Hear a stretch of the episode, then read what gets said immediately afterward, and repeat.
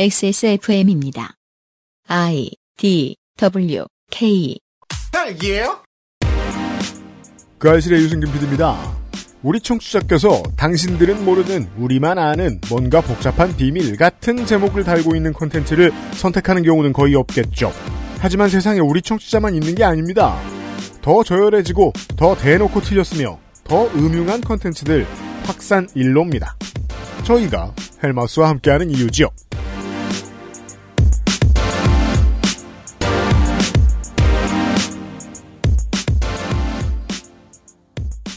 12월의 첫 번째 금요일에 그것은 알기 싫답니다.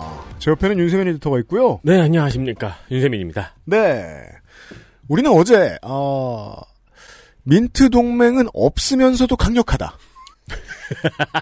강력하면서도 효과가 없다. 이런. 어느 부분이 강력한 걸까요?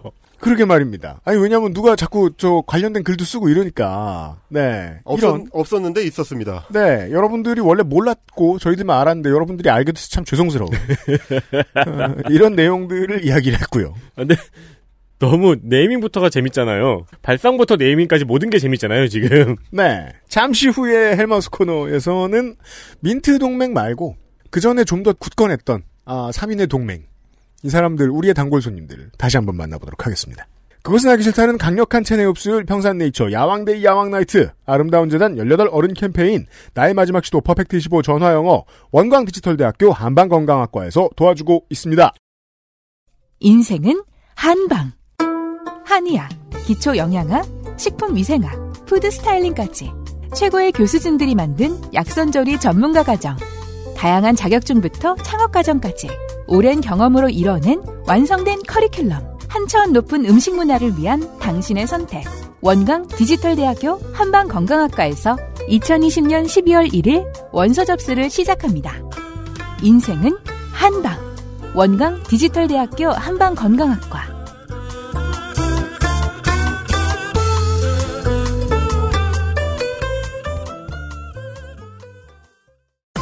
자체 교사 자격 시험을 통과한 선생님들만 수업을 진행하고 적은 학생 수를 유지해 수업의 질이 떨어지지 않는 전화 영어. Perfect 25. 인생은 한방. 한방 건강학과 식품영양학. 당신이 건강한 식탁에 대해 알 수 있는 모든 것. 2020년 12월 1일 원광 디지털대학교 한방건강학과에서 새로운 시작에 도전하세요.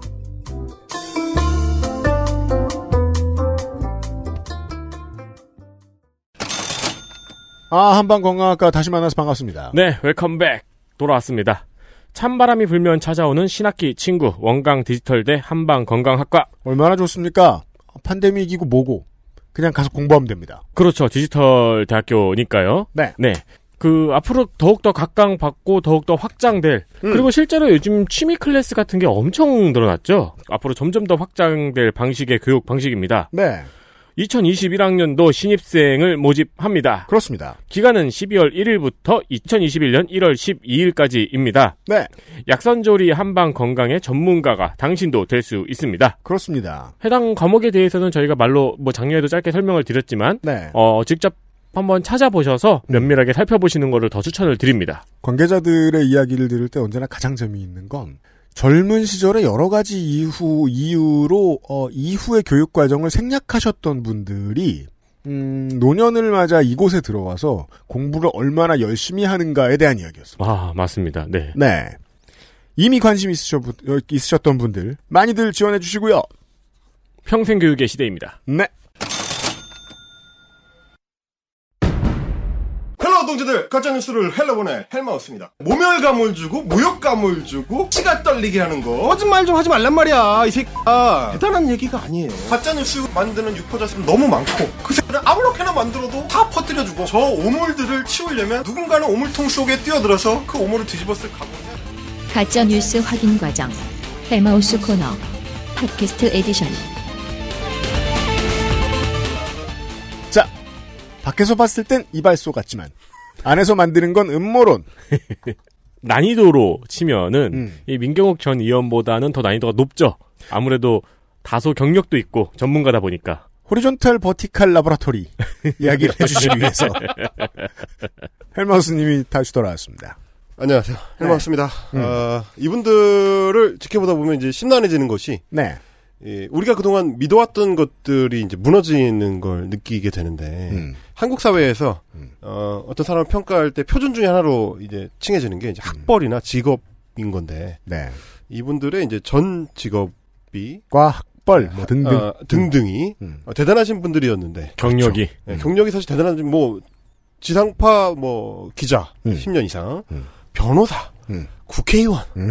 어, 이런 사람들이 이렇게 헛소리를 하고 있으니까 그래서 역설적으로 한국의 기득권 타파에 노력을 하고 있네요. 그러니까요. 그렇죠. 기여를 어, 하고 있네요. 네. 한국의 엘리트와 평범한 시민들 사이의 격차가 별로 없다. 반대일 가능성이 높다. 그렇죠. 네. 네. 그런 걸 보여주는 네, 가로세로 연구소고요. 어, 유튜브계에서 저는 이분들을 이제 음모론 자판기라고 이제 부르는데 좋네요. 누르면 나옵니다. 네. 그리고 많이 만듭니다. 네. 네, 그래서 요즘에 이제 가대현 채널에 가보면 이 이제 썸네일만 보면 음. 이거는 뭐 이제 어, 미국 정치에 굉장히 깊은 관심을 가지고 있는 재미 동포가 운영하는 채널 같습니다. 어 그러네요. 완전 많습니다. 아니 지금 저 썸네일을 보여주셨는데 도배가 돼 있습니다. 야 90%가 트럼프예요. 어, 최근에는 이게 이제 트럼프 코인이 약간 약발이 떨어지면서 네. 예, 다시 이제 그 국내 이슈로 좀 넘어오시긴 했는데 음. 어, 11월 초에는 정말 그야말로 트럼프로 도배가 돼 있었습니다. 음. 그래가지고 어 이거 이 썸네일 중에 보시면 세계 최초 트럼프 당선 확정 발표 이런 게 있거든요. 어디서요? 가세연에서 와, 진짜요? 가세연에서 이게 세계 최초 트럼프 당선 확정 발표라는 그 옆에 써 있는 게 슈퍼컴퓨터 강노무라는 분을 모시고 이제 하셨다는데 이게 뭐냐면 무슨 소리예요 그게? 미국 슈퍼컴퓨터예요? 사람이에요? 이게 너무 웃긴 게 가로세로 연구소가 일종의 방송국을 표방하고 있기 때문에 네. 이게 심지어 미국 대선 어, 개표 방송 실시간 중계 방송입니다. 이 지금 썸네일로 되어 있는 영상이 그 라이브 영상이에요. 그럼 실시간으로 그걸 봤으면서 이겼다는 소리 한다는 거야? 보세요. 잘 보시면 시간이 4시간 3분이지 않습니까? 네. 그러니까 방송사의 개표 방송처럼 이 사람들이 똑같이 했어요. 그 미국 뭐 CNN이나 이런 뭐 폭스뉴스나 이런 걸 보면서 막 자기들끼리 떠들면서 거기에 이제 초기에 아니 개표- 안타까운 얘기 개표 초반에. 네. 그거를 하루 종일 국감 방송을 하고 있던 저도 바이든이 이길 거라고 맞췄는데 그걸 계속 들여다보면서도 계산을 그렇게 했단 말이에요? 그게 이제 이게 뭐냐면 뭐 물론 이제 세계 최초로 자기들이 트럼프가 이깁니다라고 외쳤는지는 모르겠어요. 그러면 세계 최초로 틀린 거잖아. 와 세계 최초의 오답자라니 명예롭습니다. 어, 그러니까 이제 이분들의 얄팍한 어떤 세계관, 아, 음. 그리고 얄팍한 사고력, 이런 거를 이제 보여주는 건데, 하여간 이제 요즘 그 가세연에서 하는 주장들의 패턴도 음. 자기들이 그동안 사이로 총선을 향해서 했었던 그 음모론 패턴하고 굉장히 좀 비슷합니다. 아, 네, 그렇죠. 재탕 삼탕이죠. 이 민트 동맹하고 뭐 하는 하고 싶은 말은 특별히 다를 건 없다라고. 특별히 다를 건 없고, 돼. 그리고 이제 네. 가로세로 연구소가 주로 표방하는 건 뭐냐면, 음. 너네들은 모르는 거를 우리는 알고 있다. 음. 우리가 알고 있는 우리들만의 진실이 따로 있다. 이거를 특별히 특별히 당신들한테만 알려주겠다. 맞아요. 이 시혜적 시선 대박입니다. 야, 이게, 그러면서 트럼프가 당선됐다. 이게, 그리고 굉장히 놀라운 게, 네. 어, 현재 저희가 녹음하는 시간은 사실 11월 27일입니다. 네. 음. 네. 근데 지금으로부터 1시간 전에 음. 올라온 여- 영상은 트럼프 승리 확신이에요. 아이고. 아 이거 총선 때 똑같은 걸 했어요. 이래서 다 뒤집어진다고. 그걸 두 달 동안 했으니까. 어, 정말 새로운 세계가 있네요. 트럼프가 지고 나서 심심해가지고 골프도 많이 치러 다니고 그랬잖아요. 아, 골프 승리. 골프에서 이긴 거. 아, 뭐 이긴 사람이 미스, 그러니까 진 사람이 미숫가루 내기 뭐 이런 거 가지고 이겼을 수도 있어요. 싱글 타수가 좀 줄었다 뭐 이런 거. 아, 그럴 수 있죠. 아무튼 그래서 네. 이분들의 이제 패턴이 뭐냐면 사이로 총선 때부터 무슨 숫자를 자꾸 갖고 옵니다. 보통 생각할 만한 일이면 이제 그 헬마우스도 예의를 차려서 어떠어떠한 자료를 내놨다 이렇게 얘기했는데 무슨 숫자 갖고 무슨 왔다. 숫자를 갖고 그 왜냐면 그게 자료가 아니거든요. 그 무슨 숫자를 갖고 와요. 아무 숫자. 어, 아무 숫자는 아니지만 하여튼 그렇게 해석하면 안 되는 숫자를 갖고 옵니다. 네. 트, 미, 럼, 구, 그렇죠, 트 그렇죠. 한 다음에 획수 이렇게 해가지고 이루어질 확률 78% 이런 거 있잖아요. 그렇죠. 아 바이든 트럼프 뭐 이런 어. 거. 네. 민트 동맹의 숫자 버전이죠. 그죠. 그, 그런 트, 거. 민, 럼, 경, 트, 옥한 다음에 자, 그런, 그런, 어, 민트 동맹의 다른 버전. 자, 가세연에서 뭐라고 하는지, 음. 모론의 어떤 패턴을 보여주는 거를 제가 좀 잘라가지고 가져왔습니다. 일단 들어보신 다음에 이어서 말씀 나눠보시죠. 보죠. 그 미국 대통령 선거 때는 대통령과 부통령만 찍는 게 아니라 일단 연방 상원의원 그쵸. 찍는 표 찍는 주가 3, 3분의 1이고 네. 연방 하원은 무조건 다, 다 찍으니까 네. 당연히 찍고 네. 주지사도 거의 3분의 1을 찍습니다. 네. 그리고 주하원, 음. 주상원 의원 또 찍고 뭐 이렇기 때문에 최소한 8명이고 음. 많은 많은 주에서는 네. 20명까지 찍어야 돼요. 네, 네. 근데 그러면 대통령만 찍고 나머지 후보들을 안 찍는 표가 그러니까 음. 귀찮으니까 그렇죠, 그렇죠. 대통령만 딱 찍고 나머지 후보들 안 찍는 표가 보통 한 그 표의 21% 정도가 네. 된다 그래요. 네, 네. 근데 바이든이 이번에 얻은 표의 네. 34%가 네. 안 찍은 거야. 네, 네, 네. 바이든만 찍고 나머지 하나도 안 찍었어요. 거야. 왜 그랬겠어요? 네. 표를 만들어 놨다고 그쵸, 생각했을 그치. 때 네. 밑에 표를 다 맞추기가 쉽지 않잖아요. 그쵸, 그쵸, 밑에 후보가 하도 다양한 골치 아파지니까 되게 골치 아파지니까 네. 아예 만들어 넣어가지고 음. 그냥 바이든만 찍고 많은 그러니까. 걸 하는 식으로 했는데 13%가 늘어났는데 음. 그 13%를 표로 계산하면 천만 표 정도 됩니다. 야 말도 안 돼. 말도 안 되죠. 그렇죠. 결론은 잘 내주었는데 네. 일단은 어 방송에 한, 뭐, 한 4, 5년 정도 하면 사실 초짜라고 볼 수 있는데, 제가 경력이 길어지니까 이런 말 할 수 있는데, 초짜들이 흔히 하는 실수입니다. 어, 비염을 잘 컨트롤하지 못합니다. 그게, 어, 가습기를 틀든, 스테로이드를 맞든 뭘 해가지고 그리고 손이라도 자주 씻어야 돼요. 이게 되게 중요한 건데 방송하시는 여러분들 참고하십시오. 그래서 저희는 알렉스를 팝니다. 비염 컨트롤이 잘 안 되고 있고요. 그 다음에 어, 대통령, 그, 한 번에 여러 가지를 찍습니다. 맞아요. 어, 집, 저 뭐냐, 그, 주의회 의원도 뽑고, 주의회 사원도 뽑고, 하원도 뽑고, 연방상원도 뽑고, 연방하원도 뽑고 합니다. 아, 저도 이렇게 리액션 해볼게요. 뭐요? 이, 여기 나온 리액션처럼, 방금 음. 들은 리액션처럼. 네. 계속 말씀하시면. 네네네. 그, 보통 21% 정도 된다 그래. 라고 말했어요. 그렇죠, 그렇죠. 아, 그렇구나. 네. 그거 하지 마. 큰일 났다, 야. 와, 말도 안 돼. 어, 근데 이 보통이라는 단어는요, 이런 때 써서는 안 되는 말입니다. 아, 말도 안 돼. 이럴 때 써선 말도 안 돼. 와, 저 리액션을 받으니까 말하기 싫어지는데, 이 사람들은 대단한 사람들이네요. 그걸 뚫고 말을 하냐. 그렇죠. 셋이 그렇죠, 사이가 그렇죠. 안 좋나봐요. 아니, 저, 그, 그, 저 방송할 때도, 라디오 방송 갈 때도 맨날 느꼈어요. 죽은 리액션 나오면 말이 끊어져요. 왜냐면 저 죽은 리액션은 내 말을 안 듣고 있다는 징표거든요? 어, 그렇죠, 그렇죠. 왜? 여튼. 하여튼 자, 네. 이게 잘 들어보시면 네. 제가 아까 왜 숫자 얘기를 한 거냐면 예, 예. 실제로 숫자를 사용하는데 좀 전에 이제 말씀해 주셨지만 조금 전에 이 사람들이 이야기를 하면서 숫자가 딱 두 개가 나옵니다. 음. 하나는 21%, 네. 그다음에 34%인데 네. 자 숫자 두 개를 내놓은 다음에 음. 나머지에는 사실 어, 팩트와 아무 상관없이 자기들이 하고 싶은 얘기를 그냥 그 중간중간에 끼워 넣는 역할만 하는 거예요. 봅시다. 예, 실제로 보세요. 자, 투표 용지에는 이제 미국 투표 용지에는 이제 대통령 선거뿐만 아니라 아, 다양한 그 선거를 같이 하게 된다. 상원의원, 네. 하원의원, 뭐 주상원, 주하원, 뭐, 뭐 주지사, 검사장, 뭐, 뭐 예, 검사장, 뭐 다 이렇게 해서 음. 20개 정도로 찍어야 되는데 음. 바이든만 대통령란에 표시를 딱 해놓고 나머지를 비워놓은 표가 너무 많다. 음. 이런 식의 주장이에요. 그러면 어, 여기까지는 사실입니다. 네. 그 사람들이 얘기한 것처럼 평시에는 보, 뭐 이게 통상적으로는 그게 한 21% 정도 평균적으로 나왔었는데 음. 이번 대선에서는 34% 정도 그런 표가 나왔다. 음. 까지는 팩트입니다. 네. 근데 이거를 어떻게 해석하는지가 문제예요. 음. 그걸 이 사람들은 어떻게 해석했느냐? 이 13%는 그래서 조작된 표다. 음. 이 추가로 13%를 만들어 가지고 넣었다. 음. 이런 얘기예요. 우리가 이 공부의 과정을 보자고요. 궁금한 포인트가 나와요. 그럼 공부를 한참 해봐야죠. 공부를 한참 해보다 보면 어느 순간 그런 순간이 공부 열심히 하는 사람한테는 무조건 옵니다. 내가 뭘 궁금해했더라? 어, 그렇죠. 예. 혹은 알아봐도 별거 아닌데 왜 계속 알아봐야 될 것 같지? 이런 타이밍이 옵니다. 그래서 옛날에 이제 뭐 과제 같은 거 쓰면은 서론하고 결론하고 내용이 다르잖아요. 에. 근데 학교에서 보면 공부 열심히 하기 싫어하는데 성적 좋은 애들은 보면 어디까지만 궁금증을 가지다가 바로 포기합니다. 그럼 걔들은 왜 성적이 좋으냐?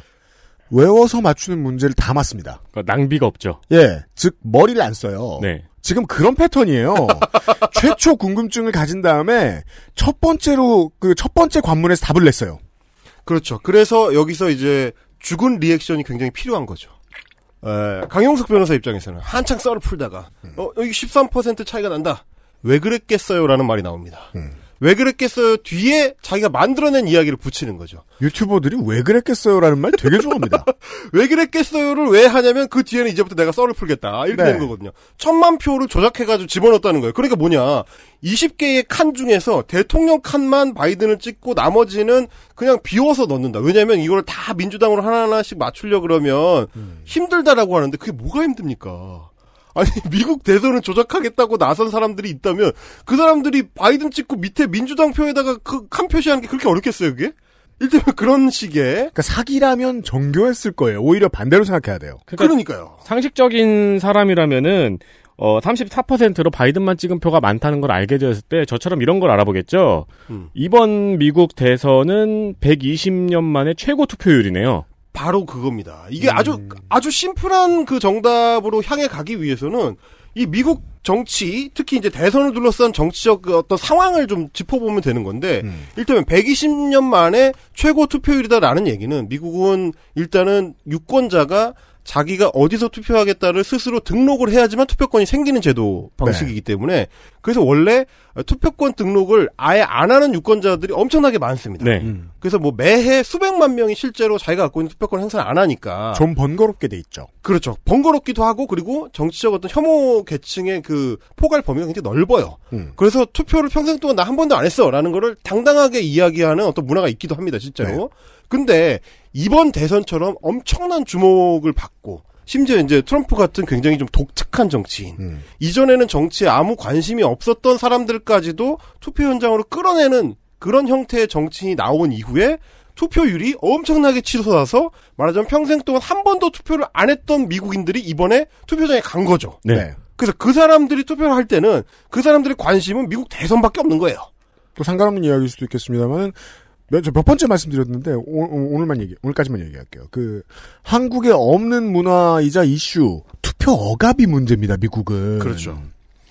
어, 가난한 곳, 유색인종이 많은 곳, 보통 그런 곳들의 공화당 주지사나 공화당이 이제 그 의회를 장악한 곳에서는 일부러 그 사람들이 투표를 못하게 하려는 여러 가지 허들을 놓죠. 그렇죠. 투표장을 줄인다거나 아니면은 그 투표인단 등록을 하는 걸 좀 귀찮게 해놓는다거나 투표를 하러 가는 걸 어렵게 한다거나 이렇게 돼 있다는 걸 뻔히 알고 평생을 산 사람들은 투표를 일부러 안 해요. 음. 나더러 못하게 하는 거지 이러면서 화가 나서 안 하는 경우들도 있어요. 그걸 다 뛰어넘어서 했다고요. 자, 그런 그걸, 사람들 네. 그걸 다 뛰어넘어서 할 만한 이슈를 4년 동안 계속 몰고 있었던 대통령이니까요. 그렇죠. 자, 그런 사람들까지 다 뛰어나와서 한 총궐기 투표. 이거는 사실 양쪽 진영을 다 아우릅니다. 그래서, 어, 보면 그 21%의 평균적인 투표 용지가 이번에 34%가 나왔다는 거는 바이든에만 해당되는 게 아닙니다. 트럼프도 똑같아요. 음. 트럼프의 경우에도 마찬가지로 트럼프만 찍고 나머지 칸은 비워둔 표가 엄청나게 많이 나옵니다. 반대 사례들 체크 안 했군요. 의도적으로 숨겼을 가능성도 있어 보이네요. 아 거기까지 공부 안 했을 거예요. 어, 의도적으로 숨긴 혐의가 있는 것이 네. 실제로 말을 하다 보면 언급을 하다 보면 트럼프 표도 뭐 그런 게 있긴 하죠 라면서 넘어갑니다. 아 그래요. 오. 저야말로 공부하다 말았고. 어, 근데 트럼프는 그런 조작 투표 용지가 없다라는 그 결론을 자기들 마음대로 내리고 바이든만 그런 조작 투표를 했다는 거예요. 아니 사실 한국 사람들 입장에서는 1960년에 3.15 부정선거만 해도 그때도 정부통령을 둘 다 찍는 선거인데 네. 어, 이승만만 찍고 끝나는 게 아니라 이기붕까지 꼼꼼하게 표시를 해가지고 투표를 투표 용지를 조작하는 바람에 그 난리가 났던 거란 말이죠. 음. 이승만은 인정하는데 이기붕은 아니지 않느냐 해서 난리가 났던 게 한국의 어떤 전통적인 음. 투표 조작하는 어떤 그 스킬인 건데 네. 그거를 할 수 있는 사람들이 굳이 바이든만 찍고 밑에 뭐 민주당 Democratic으로 돼 있는 거 그냥 찍으면 되는 거 아니야. 그렇죠. 그걸 안 해가지고 이 사단이 난다. 음. 이런 식의 음모론의 허술함이 이제 가로세로 연구소의 특징 중에 하나예요. 이게 왜 그러냐면 음. 그리고 이왕 조작하려면 민주당 의원한테도 표도 좀 줘야죠. 이왕 조작할 거면. 아니 그거를 그 이제 투표용지를 조작하는 사람들한테 일을 외주를 주는데 바이든만 뭐 하면 되고 뭐 나머지는 뭐 알아서 하세요 이렇게 할 거면 가성비가 너무 떨어지지 않습니까? 이거? 이왕하는 거 민주당 의원들한테 표 좀 주죠. 누가 아, 몇초 안 걸리잖아. 그래서 누가 지갑에 10만 원 있는데 7만 원만 훔쳐갑니까? 개평.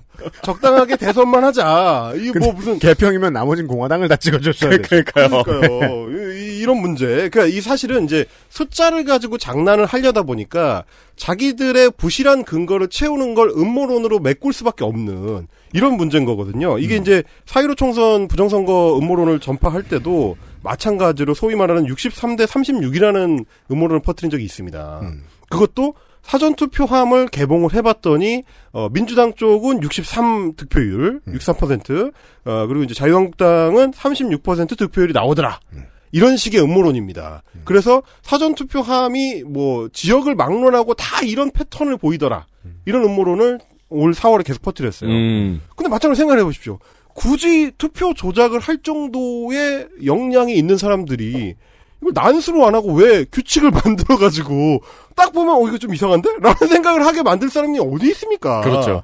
이런 식의 음모론이 갖고 있는 어떤 치명적인 약점이라는 게 예, 자기들의 사고방식 내에 이 음모론을 가두려고 하는 거예요. 남들이 그렇죠. 봤을 때는 뭔가 이상하다는 거를 느끼는데 음. 자기들 안에서는 완결된 세계관을 갖고 있어야 되니까 네. 억지로 그, 그 세계관을 구축한 뒤에 현상을 거기에 맞추려고 하다 보니까 이런 문제가 생기는 음. 그런 겁니다. 그래서 이거는 선거 영상, 에, 선거가 어떻게 펼쳐졌는지 그 양상만 봐도 답이 뻔히 나오는 건데, 네. 어, 특별한 근거가 없이 퍼즐 게임에 이제 가상의 규칙을 만드는, 음. 그래서 그 법칙을 계속해서 반복하는 이런 패턴이 이제 가세현의 패턴이다. 네. 라는 거고, 음. 어, 그리고 이제 가로세로 연구소의 선거 부정 음모론을 계속 추적해왔던 사람 입장에서 봤을 때 아주 이번 미국 대선 음모론에서는 신기한 게 하나, 에, 중요한 요소가 하나 빠져 있습니다. 뭡니까? 어, 이제 월터 미베인이라는 사람이 있습니다. 그런 분이 있죠. 아, 그런 분이 있습니다. 네. 아, 시는 분만 아시는. 네. 그 이제 미국 미시건 대학교의 이제 교수님이신데. 그게 이제 그, 어, 아기 최근에 키우는 분들이 들으시면은 그, 음. 저, 아기 용품 카페인가 이렇게 생각할 수 있습니다.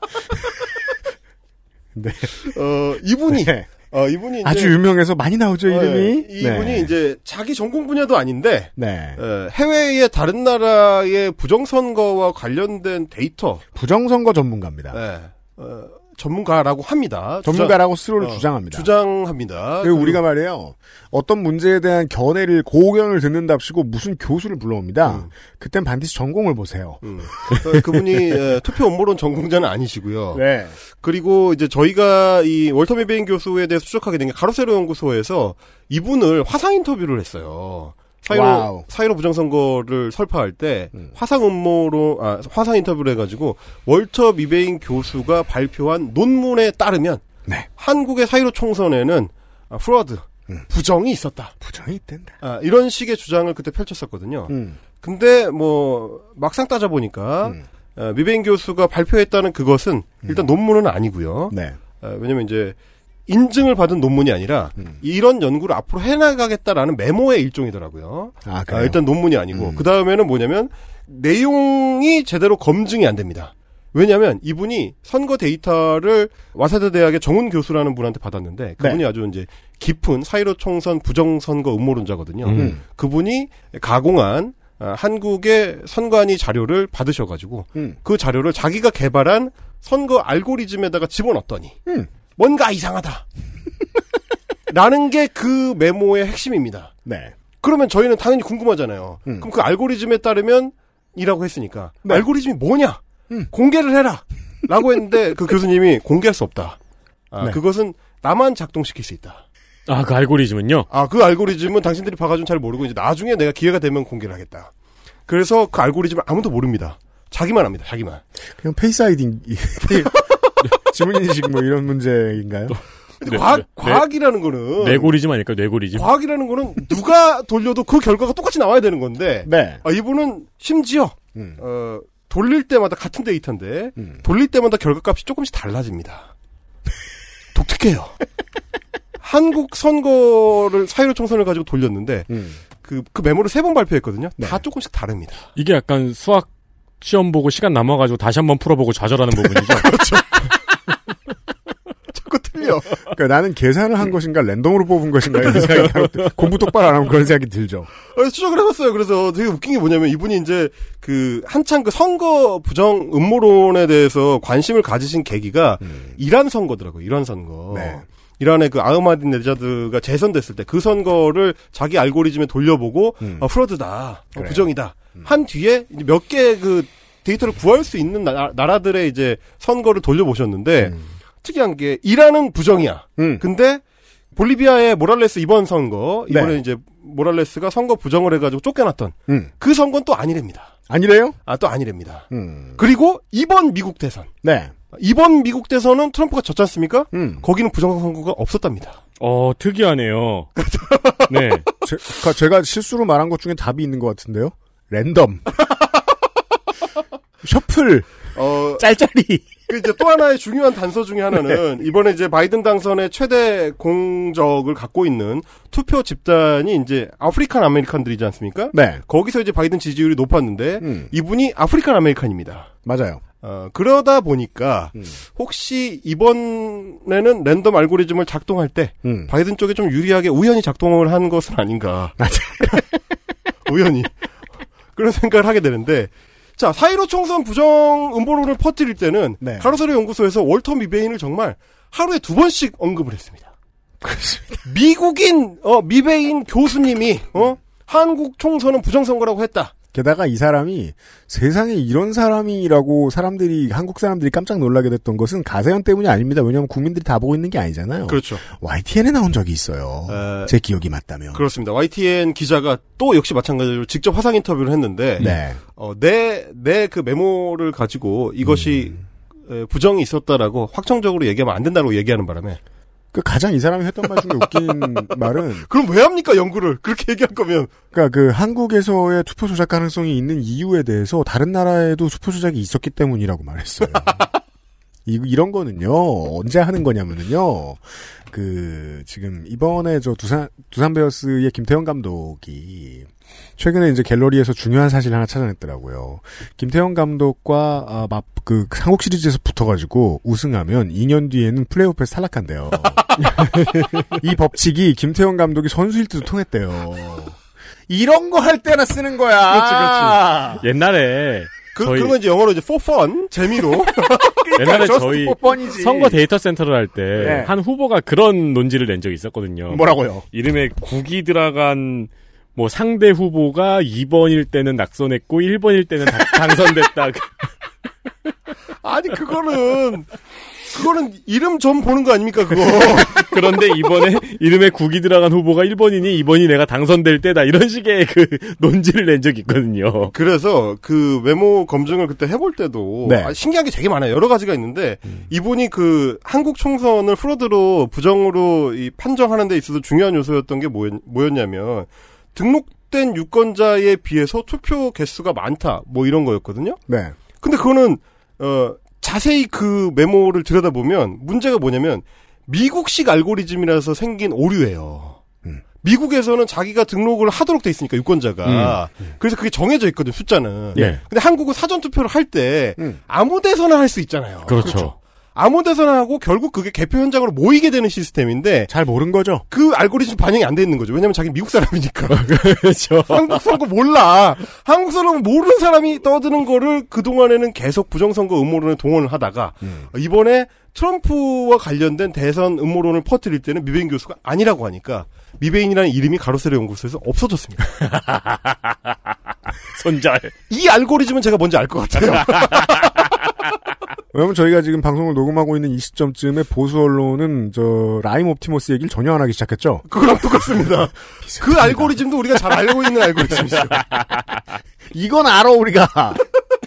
자, 이렇게 지금 이제 지난 시간하고 합쳐가지고 보시면 미국 대선과 한국 총선 아무 상관이 없을 것 같은 이 두 개의 사건. 음. 어, 미국의 우편 투표와 한국의 사전 투표. 네. 완전히 양상도 다르고 방식도 다르고 전혀 이 상관이 없을 것 같은 이 두 개의 사건이 서로 교차되면서 그러게요. 아무 상관이 없을 것 같은 두 인물이 트럼프와 민경욱이라는 두 인물이 민트 동맹으로 서로 서로를 알아보게 되는 서로 아직은 서로가 아니죠. 그렇죠. 아직은 약간 짝사랑이긴 어, 아직. 마팔이 아니죠.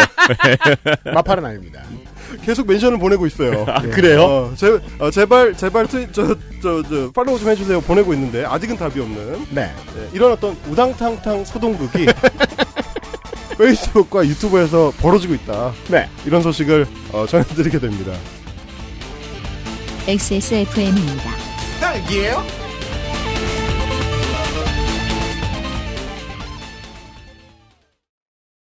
건강기능식품 광고입니다.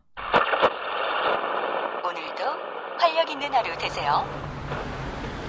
활력은 얼어 죽을 되던 것도 안 되고 멀쩡하던 것도 안 움직이는데 집에 가서 빨래하고 설거지하고 눈 뜨면 내일 아침이야. 밤엔 잠을 자야지 시간이 무한정 있나? 당신은 시간이 무한정 있어요? 야왕 테이 어? 야왕 나이트 지친 당신에게 빠르게 활력을 야왕 나이트 평산 네이처? 홀로 어른이 되어야 하는 아이들을 위해 함께 해주세요. 아름다운 재단은 18 어른의 건강한 자립을 응원합니다. 아름다운 재단 18 어른 캠페인.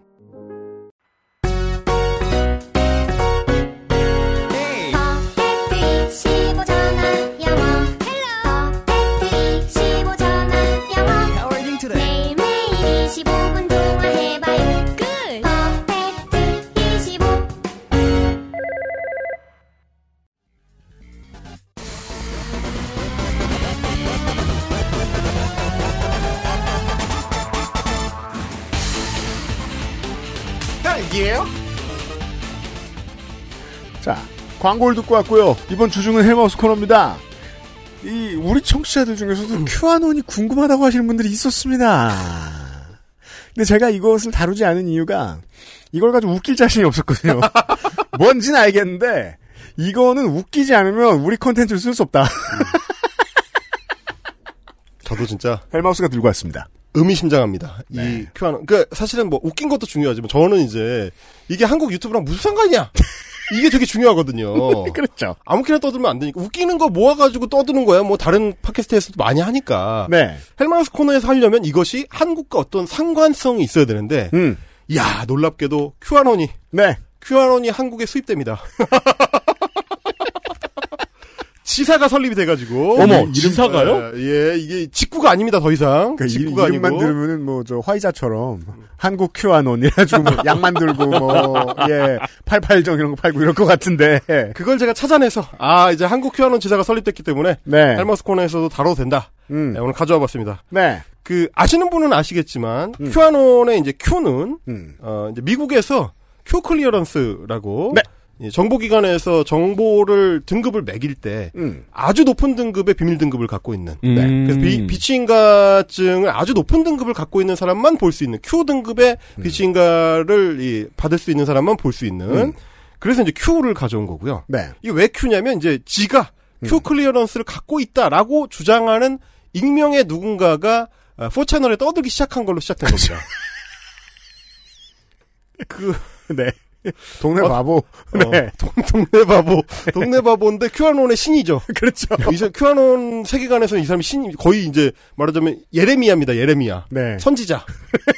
예레미야. 네. 그런 사람입니다. 자기가 미국의 고위 정보국 직원이라고 주장하는 큐가 네. 4채널에 글을 올리다가 음. 요즘에는 이제 4채널에서는 안 먹히니까 8채널로 가셨더라고요. 이분들이. 자기 자기네 채널 따로 만들고 막 이렇게 되셨어요. 네. 어, 이분들이 만든 건데 자, 미국에서 창출된 온갖 음모론들이 다 모여 있습니다. 음. 제가 그래서 이름 붙이기는 이, 이것은 음모론의 포켓몬이다. 가라토가스. 그러면 그러면 프리메이슨이 나옵니다. 아, 그거를 총 망라 해 놓은 거예요? 총 망라에 있습니다. 네, 그래서 마, 망나뇽이 일루미나티입니다. 그렇죠. 그러면 걔네들은 일로 일로 이러면서 아니, 돌아다닙니다. 그러면은 그 서로 다른 세계관을 하나로 연결을 시켰겠네요? 그래서 큐아논 대각성 지도라는 게 있습니다. 대각성 지도. 제가 좀 대각성 지도. 보고 있긴 합니다. 이 대각성 지도는 심지어 어 24개국 정도의 언어로 번역이 돼 있습니다. 네. 그 처음 보면 겁나 각성됩니다. 야 진짜 별새끼가 다 있다. 어그 각성되죠. 살자. 각성되죠. 어 일종의 니코틴 효과처럼 대각성됩니다. 정신이 번쩍 납니다. 야 잘 살아야 되겠다 진짜. 아직 해야 할 일이 있구나 사회에. 이게 너무 우리가. 세세해가지고 네. 보기가 어려운데 글씨도 너무 작아요. 그러니까 큰 글씨만 보셔도 대충 어떤 성격인지는 좀 아실 수가 있어요. 네. 어, 보면은 뭐, 뭐 이제 일루미나티, 뭐 deep state, 뭐 이런 것들 몇 개 나오고. 은 하, 은하 연합. 은하 연합. 제일 재밌었던 게 그 우리 저 국감 때 제가 아침에 CNN을 쳐다보고 있으면서 대본을 정리를 했단 말이에요. 네. 보고 있다가 이게 저 성가비하고 세민이 대본 보다가 갑자기 CNN 화면을 보고 겁나 웃었어요. 네. 트럼프 지지자 모임에 취재를 나간 거예요. 음. 뒤에 어떤 사람이 큐아논 모자 쓰고 있는 거예요. 얼마 안 믿는다고? 큐는 여러분 곁에 있습니다. 아, 이런 건데. 자, 간단히 설명드리면 있습니다. 이제 모든 음모론에는 항상 어, 거대한 배후 세력이 있죠. 네, 그렇죠. 사람들은 모르지만 세상을 장악하고 있는 거대한 배후 세력이 이 큐아논 음모론 내에서는 deep state입니다. deep state. 일반 state가 아니고 그러니까 그렇죠. 일반 정부가 아니고 deep한 deep한 곳에 있는 우리는 모르는 진짜 정부, 그림자 정부. 음. 그래서 이게 예전 같으면 이제 일루미나티 세계관이나 뭐 혹은 프리메이슨 어, 비밀 조직이 있다. 그러니까 예를 들어 실권을 쥐고 있으되 가장 그러니까 우리에게 익숙한 요- 이제 익숙한 말은 비선이죠. 그렇죠. 네. 실권을 쥐고 있으되 겉으로 드러나지 않는 비선이 있는 경우들이 있어요. 음. 그러면 보통은 얼마 안 가서 명명백 명명백백히 끄집어내지고 조사를 당하고 욕을 먹고 합니다. 음. 예. 근데 심지어 이 음모론은 신기한 게 뭐냐면 비선이라고 하면서 앞으로 나온 사람만 지목합니다. 저 사람은 딥스 테이트의 일원이야라고 하는데 누구나 아는 사람 빌 게이츠거든. 그럼 빌선이죠. 그러니까 그 자- 잘못된 문장. 박근혜는 비선이다. 아니야. 아니라고. 박근혜는 선출됐어. 그러니까, 그러니까 대통령이잖아. 최순실이 비선이지. 대통령인데. 네. 그러니까 이제 deep state의 일원이라고 평가받는 사람들, 그러니까 네. 뒤에서 뒤에서 세계를 조종한다고 평가받는 사람들 혹은 지목된 사람들이 어, 미국 민주당의 유명 인사거나 예를 들면 버락 오바마가 있습니다. 아, 이렇게 제일 이, 이 대각성 지도 제일 윗줄만 좀 말씀드리면 분위기 파악이 되실 것 같아요. 네. 인공지능 신호, 본래, 그 화살표하고, 본래 창조주와 하나, 화살표하고, 하나 된 무한 창조주, 어, 그거 성가비가 제일 좋아하는 스타일에. 화살표하고, 윤회에서 탈출, 윤회에서 탈출. 화살표 하더니, 우주 창조의 미스테리. 아니 탈출의 방식 기법으로 윤회가 있단 말이야? 그리고 여기서 화살표에서 근원으로 돌아가기로 가는데요. 이 근원으로 돌아가기는 밑에 동그라미하고 화살표가 이어져 있어요. 거기에는 무지개 몸 티벳 불교 이렇게 써 있네요. 그 큐아논의 유, 유일한 덕성이 뭐냐면 뭡니까? 포용력입니다. 어떤 어떤 거든지 빨아들여요. 자기네 세계관으로 가지고 오는군요. 그렇죠. 거기선 차별이 없습니다. 다르게 얘기하면 팔 수 있는 건 다 가져가는데요. 진짜. 그러니까 내가 몰라도 장사할 수 있으면 다 가져가요. 유명한 건 다 빨아들입니다. 네. 이 지구 내부 문명 이건 지저 세계의 이야기잖아요. 그렇죠, 그렇죠. 지저 세계도 가져왔네요. 아틀란티스도 있습니다. 어. 이거 이 사람이 네이탄 드레이크구만. 아니 이 사람은 뭐 책 쓰면 재밌게 쓰겠는데요? 아 그리고 그리고 이제 큐의 힘이라는 거는 네. 큐가 점화를 하긴 했는데 그 불을 옮겨 붙이는 사람들이 한둘이 아니라는 거예요. 음... 이게 이제 대각성 지도가 모이게 된 이유 중에 하나가 이 사람 저 사람이 거기에 계속 주석을 달면서. 누구나 달 수 있어. 이 포용력이 힘이에요, 이게. 네, 큐무 위키가 됐어요. 자, 그래서 이 deep state의 구성원이 미국 민주당 유명 인사, 예를 들면 버락 오바마, 네. 그리고 국제단체 관련자들, 예를 들면 WHO 사무총장 이런 사람들, 네. 그리고 그리고 왠지 모르겠지만 유명한 사람들, 왠지 유명한 사람들, 헐리우드 스타들입니다. 네. 맞아요. 옛날 음모론에는 뭐 어. 마돈나, 마이클 잭슨 꼭 껴있었잖아요. 아, 그게 이겁니다. 그 그걸 가지고 가장 바람직하게 장사를 한 게 한계선. 제가 한계선을 설정해 봅시다. 네. 맨인 블랙 시리즈. 그렇죠. 그렇죠, 그렇죠. 그걸 넘어가서 그렇죠. 진지해지면 큰일 납니다. 그건 픽션이니까 재밌게 볼, for fun으로 볼수 네. 있잖아요. 이건 픽션이 아니라는 거예요, 문제는. 네, 더 네. 소개해 드리고 있어요. 네. 네. 그래서 그래서 이 세계관을 요약하면 그림자 정부가 실질적인 힘을 가지고 세계를 통제하고 있는데 음. 너무 엄청나기 때문에 그래서 금융권, 미디어, 어, 연예인 이런 거를 활용해 가지고 음. 세상을 쥐락펴락한다. 아, 그럼 여기 찾아보면 로스차일드 있을 텐데 분명히. 어, 로스차일드가 조금 이따 나옵니다. 아, 죄송합니다. 설명하다 보면 로스차일드가 안 나올 수가 없어요. 그렇죠. 네.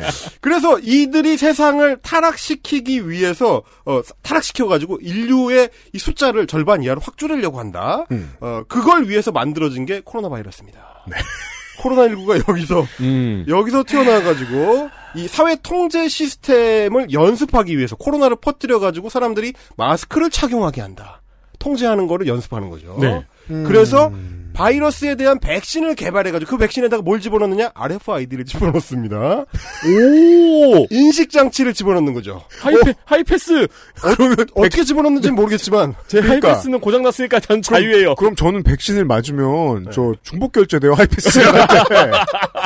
그러면은 하이패스 기계가 하나만 하라고 뭐라고 합니다. 아, 기왕 만드는 김에 삼성페이랑 좀 연동이 됐으면 그러니까 좋겠네요. 말이에요. 쉽게. 예. 그런 걸 해서 그 인간 버스 탄 백신입니다. 자, 그렇게 해가지고 사람들을 다 조정을 하려고 한다. 이제 이런 어떤 그 얘기를 하는 건데. 네. 자, 근데 이제 제일 좀 그 신기하고 재밌는 포인트가 뭐냐면 이 지배층에 이제 꼭대기에 음. 완전 지배계층이 있는데 이 사람들은 이제 법의 통제도 안 받아요. 법 위에 있는 사람들인데 음. 이 사람들은 아동 성애와 아동 학대를 일삼으면서 아이들을 제물로 바치는 인신 제사를 이제 지낸다. 음. 이런 음모론. 그래서 어, 이 아이들한테 이제 고- 극도의 공포심을 느끼게 해가지고 이 그때 혈액 내에서 발생되는 물질을 뽑아내가지고 이게 뭐냐면 아드레노크롬입니다. 아, 이게 아드레날린에 크롬을 넣었네요. 그래서 그 크롬은 되게 좋아하는 물질인가 봐. 합쳤구나. 그러니까 아드레날린은 알고 있는 호르몬 이름이고 거기에 내 차 휠에 크롬 도금을 했으니까. 아 근데 저는 이 이름을 붙인 기분을 이해해요. 왜냐하면 크롬이 가끔 화가 나가지고 그 시스템 자원을 다 잡아먹는 데가 있잖아요. 그렇죠, 그렇죠. 아드레날린이 돋아. 아, 메모리 너무 많이 잡아먹어. 그러니까 아. 게임보다 더 많이 잡아먹는단 말이에요. 아드레 아드레날린 크롬 상태. 아드레노 크롬. 네. 아드레노 크롬을 뽑아내가지고 이거를 주사를 맞아가지고 네. 그 지배 계층이 젊음을 유지한다는 거예요. 이게 드라, 드라큘라 시리즈하고 약간 또 통하는 면이 그렇죠, 있는 그렇죠. 거죠. 그래서 이 사람들이 뭘 입고 다니냐면 빨간색 인조 가족 제품을 착용합니다. 슈프림? 그게 그래서 뭐, 뭐냐면 이 사람들이 그래서 reptilian, reptilian? 파충류 인간입니다. 아. 그래서 은하 제국이랑 어떻게 연결되냐면 이 사람들이 외계인입니다. 제가 보니까 미드 V를 애청하신 분이에요. 그니까요. 세상에 이거 V V 나이를 알만하고요 일단. 네, 그렇죠. 그래서 파충류형 외계인인 reptilian에 누가 있냐? 오바마, 브리트니 아이고. 스피어스, 마이클 잭슨, 리하나, 아, 자기들이 아는 사람을 주로 동원하는데, 네. 아, 이분들이 안타깝게도 정치 혐오자들이 많기 때문에 정치인들을 잘 모릅니다. 정치인들을 잘 몰라서 브리트니 스피어스 주로 연예인이에요. 바로 떠오르는 이름. 어, 주로 연예인이고 그 reptilian이라는 증거가 있다면서 네. 그 어떤 사진 캡처나 이런 거를 지금 많이 이제 올려놓는데 음. 어, 이, 이 사람들의 순간 캡처 화면에 보면 눈에 눈동자가 세로로 긴 음. 까만색 눈동자가 그렇죠. 있다. 파충류의 증거다. 근데 제가 봤을 땐 음. 조명입니다. 순간적으로 조명을 받으면 이제 눈이 흔들리잖아요. 그렇죠. 옛날에 그 일루미나티 음모론 중에 그거 있었죠. 저기 카니 웨스트 이마에 조명이 삼각형으로 비춰가지고 이게 일루미나티의 증거라고. 자, 이런 음모론. 그러니까 사실은 이렇게 조사를 하다 보면 도대체 파충류 인간을 진지하게 믿는 사람들하고 우리는 어떤 방식으로 의사소통을 해야 되는가. 과연 어떤 그 타협점을 만들어낼 수가 있을까.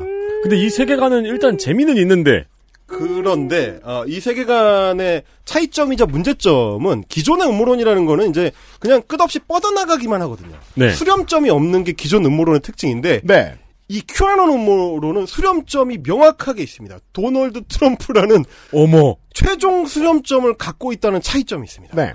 이게 이, 이 모든 이 음모론적 세계를 깨부수고 우리를 이 deep state로부터 구원해줄 존재, 음. 구세주가 트럼프다 이겁니다. 그러니까 실제로 아주 현실적인 정신체 혹은 믿음의 근, 또 논리 같은 것들을 상징적으로 드러내주는 표현형 중에 하나입니다, 이게. 그렇죠. 왜냐하면 정말로 트럼프를 찍고 싶은 사람들은 어떤 deep state를 상정하고 어, 우리의 뜻대로 아무것도 안 되게 하는 엘리트들을 상정을 하고 그들로부터의 탈출구, 관료주의로부터의 탈출구, 월스트리트로부터의 탈출구 이걸 도널드 트럼프라고 마음을, 마음을 찍어놨거든요. 그렇죠. 그래서 도널드 트럼프의 정치적 성공이 곧 자신들이 영위하는 이 세계관에서의 구원과 연결되는 일종의 정치 종교. 이를 만들어낸 거고. 네. 그래서 이게 아주 그 신기한 음모론인 게 어, 도널드 트럼프도 어, 이걸 아주 잘 알고 있는데 미국 대선 토론을 하는 자리에서 누가 이제 물어봅니다. 음. 큐아논에 대해서 어떻게 생각하냐? 아, 후- 훌륭한 사람들이라고 생각한다. 그렇죠. 그렇죠. 그렇죠. 나, 나를 신으로 모시지 않느냐. 그렇죠. 음. 어, 이 사람들이 좌파와 싸우고 있다는 걸 알고 있다. 음. 이제 이런 식의 얘기를 하는 네. 어, 이, 런 지경에 이르렀고 음. 어, 그러다 보니까 이제 트럼프와 큐아논 그 음모론자들이 이제 갖고 있는 어떤 이 특이점이라는 게 음. 이제 미국 백인들 음. 중심의 음모론인데도 불구하고 그리고 대부분 이제 남, 남성들이 그 구성원인데도 불구하고 다른 나라로도 뻗어나갑니다. 다른 나라로 다른 떠나가고 인종, 다른 그리고- 민족. 그리고 원래 같으면 음. 미국 국내에서 어, 인종적 우위 음. 혹은 사회적 계층적 우위를 가지고 있다라고 평가돼야 되는 자신들을 언더독의 위치로 내려놓을 수 있는 신기한 세계관입니다. 왜냐하면 자신들보다 훨씬 파워가 세고 훨씬 우위에 있는 그 deep state라는 별도의 존재를 상정하고 있기 때문에 음. 우리는 어, 미국에 살고 있는 백인 남성이지만 우리는 underdog이다. 우리는 도전자다. KKK도 그러했습니다. 그렇죠. 네. 인종적인 평등이 실현된다는 건 우리가 저들 밑으로 내려간다는 것이다라는 공포의 표현이었단 말이에요. 음. 네. 그래서 큐아논이 있기 때문에 혹은 트럼프가 그런 세계관을 공유하거나 혹은 자기 자신이 원래 그런 사람이기 때문에 미국 대선이라는 말하자면 여당이 공화당이고 음. 대통령이 트럼프인 상대, 상태인데도 불구하고 미국 대선이 뭔가 조작이 되었다. 현직 대통령한테 불리하게 작동이 된다. 그렇죠. 우편 투표에서 트럼프가 불리하다. 신기한 일이에요. 내가 여당인데. 그렇죠. 내가 집권자인데. 네. 내가 뭔가 당한다. 이거를 설명하기 위해서는 이런 큐아논이 필요한 거죠. 미국 엘리트의 음모. 이제 이런 게, 예, 이, 이, 이 보다 유용한 장치가 없다라는 걸 보여주는 거고. 음. 자, 현지화되는 작동 방식을 보면 이렇습니다. 큐아논이 영국으로 건너가면, 어, 보리스 존슨이, 어, 트럼프의 수호 기사가 됩니다. 그리고 브라질로 건너가면 보우소나루가 트럼프의 파트너가 됩니다. 어, 필리핀에도 하나 더 있네요. 아, 필리핀에도 있죠. 네. 그러니까 투체리티 이게- 아저씨가 파트너가 됩니다. 이제 어, 성서가 어떻게 전 세계로 현지화됐는가 이런 게 궁금하잖아요. 네. 사실 이런 건 궁금하지 않단 말입니다. 어, 아니 그냥 성서의 뜻대로 보고 이렇게 따르는 신도들이 있다는 것은 좋은 일이지만 종교인들이 있다는 것은 좋은 일이지만 정광훈도 있거든요. 음. 현지화된 이상한 상품들도 존재합니다. 자, 언제나. 그, 그 현지화가 한국에서 됐을 때 그렇죠. 스피커 스튜디오라는 요정 세계를 잘 모르시는 생활인들은 평생 들어볼 일이 없는 앞으로도 사실 들어볼 필요가 없는 그런 유튜브 계정과 만나게 됩니다. 이 음. 유튜브 계정은 현재 영구 정지가 돼서 아 그래요. 유튜브에 다시는 돌아올 수 없습니다. 음. 아, 그렇지만 이분이 계정이 날아가기 직전에 유튜브 구독자가 26만 명이었고요. 아 그래요. 무려 음. 26만 명이고 음. 에, 그야말로 이제 내용들을 보면 음모론 유튜버가 이제 정체성이에요. 음. 어, 뭐 썸네일 보면 그렇습니다. deep state, 음. 일루미나티, 음. 뭐 이런 거. 네. 그러다가 그러다가 살짝 커브를 던지면 문재양이 나옵니다. 그렇죠. 어, 한국에서 장사를 해야 되니까. 그러니까 이런 식당들의 가장 큰 문제점이 그거예요. 메뉴판은 많은데 뭘 골라도 같은 게 나옵니다. 그럼 그냥 만두만 판다고 써놔 솔직히. 나, 는 제육볶음을 시켰고 앞에 앉은 순두부찌개를 시켰는데 아무리 봐도 같은 게 나온 거예요. 제육하고 순두부하고 버무려진 이상한 게 나온 거야. 그러니까 제육 아래를 처음에 열어봅니다. 순수한 마음으로 두부가 있을 거야. 그리고 분명히 아주머니가 한, 냄, 한 후라이팬에서 더는 걸 봤는데 다른 메뉴래요. 그래서 스피커 스튜디오 영상을 보면 덴버 국제공항의 그 말상, 그 음. 굉장히 좀 특이하게 생긴 그 말상이 네. 일루미나티의 음모다라고 시작을 했는데, 어 그냥 그건 브론코 상인데. 예, 그렇죠. 여튼간에 좀 이렇게 뭐 이렇게 유쾌하게 생기진 않았지만 네. 뭐 그걸 쪼개고 마징가가 나오거나 그렇지는 않잖아요. 네. 근데 이제 그걸로 덴버 국제공항으로 시작을 했다가 네. 문재인 정권의 그 산사태 음모론으로 끝납니다. 태양광 발전 시설을 너무 많이 만들어가지고 산사태가 일어났다. 헐. 아, 이런 식으로 끝나는 음모론자인데 네. 아, 이 덴버 에어포트의 이, 저, 브론코는 실제 정식 명칭은 블루 머스탱이네요. 어, 이름 이름 간지났는데. 이게 눈에 저 빛납니다. 예, 네. 빨간 눈. 파란, 오. 네, 파란 빛이. 아무튼, 이쁘게 생겼어요. 제가 보기엔. 여튼. 음모론하고 말하자면 우파코인을 동시에 쟁취하겠다. 네. 이런 전략을 갖고 있는 유튜브 채널이어서 헬마우스 채널에서도 한번 다룬 적이 있습니다. 근데 음. 특히 눈에 띄는 대목이 네. 큐아논 중에서도 한국 사람들이 음. 그리고 소위 우파 유튜버들이 뭘 좋아할까를 따질 때 네. 한국인들은 어느 부분을 내재화할까를 엿볼 수가 있는 대목이 있어요. 이게 재밌는 장사죠. 장사랑 다 똑같습니다. 많이 던져서 들어가는 쪽을 살려요. 그러니까요. 이게 되게 재밌는 게 어, 대각성 지도, 큐아논 대각성 지도의 그 수많은 구성 요소 중에서 하필 이 한국판 큐아논이 뭘 뽑아냈느냐 하면 대표적인 게 유태인 학살, 그 홀로코스트 음모론입니다. 오. 그게 장사가 된다고 파악을 했던 것 같아요. 그래서 어, 오늘 좀 보여드릴게. 일단 안네 일기는 가짜다. 이게 참 극우의 재미있는 지점이고 저는 이것이 영원히 변하지 않을 거라고 봅니다. 음. 무고한 희생자가 다수 나오는 것을 음모론으로 뒤집는 걸 영원히 좋아합니다. 세월호에 대해서 그랬었던 것처럼 이 마찬가지의 음모론을 펼치는데 이 사람 주장은 이겁니다. 이제 안네 프랑크의 아버지 오토 프랑크하고 어떤 소설가 둘이서 꾸며낸 얘기가 안네 일기라는 책이다. 음. 실제 일기가 아니다.라는 소위 이제 서프라이즈 음모론이죠. 들어보시죠. 소녀의 아버지인 오토 프랑크는 딸아이가 겪은 비극이라고 주장되는 이 책의 로열티로부터 거금을 벌어들였습니다. 감정에 대한 직접적인 호소력으로 인해 이 책과 영화는 말 그대로 전 세계에 걸쳐 수백만 명의 사람들의 심금을 울렸고 이런 류의 이야기들 가운데서도 안네일기의 영향력은 단연 독보적이었습니다. 그런데 실은 첫 출판이 있고 불과 7년 후에 이 책에 대한 소송이 제기되었으며 뉴욕 대법원 판결에 따라 결국 안내일기의 모든 이야기가 조작된 것임이 판명됩니다. 저렇게 침착한 목소리로 헛소리를 하는데 저 채널의 셀링 포인트 중에 하나가 저거예요. 깔끔한 깔끔한 톤으로 이 되게 침착하게 얘기합니다. 이것도 그동안의 학습에 의해서 어, 발전된 거예요. 아 그렇죠. 이게 목에 가래 아 하는 말투로 하는 것보다 훨씬 더 호소력 있다는 걸 이걸 안 거 아니에요. 그렇죠. 저처럼 흥분하면 안 된다는 걸 알고 있는 건데 네. 어, 당연히 사실이 아니고요. 그 제가 이제 이거에 대한 반박 영상을 만들 때 되게 힘들었던 게 뭐냐면 저 사람은 그냥 단초만 던집니다. 그래서 자기가 뭐에 근거해 해가지고 이런 음모론을 펼치는지도 구체적으로 얘기를 안 해요. 공격 포인트를 안 주죠. 그냥 가짜라고 하고 이게 아버지가 꾸며낸 이야기다. 이제 이런 식의 얘기만 해서 그러면 저는 근거가 없어요. 어 그럼 저는 이제 어디서부터 시작을 해야 되냐면 아 이 음모론이 원형이 뭔지를 찾아가는 것부터 시작을 해야 돼요. 네, 이게 수입판이기 때문에 그렇죠. 그렇죠. 원, 원래 해적판 말고 원본에는 어떤 음모론인지를 먼저 따- 찾아가야 되는데 이게 이제 안내일기와 관련된 미국의 음모론이 꽤 이미 많이 발전된 형태로 있더라고요. 저 그거 한 10년쯤 전에 그 혈액형별 성격론 가지고 그거 공부하다가 힘들어서 그만뒀는데.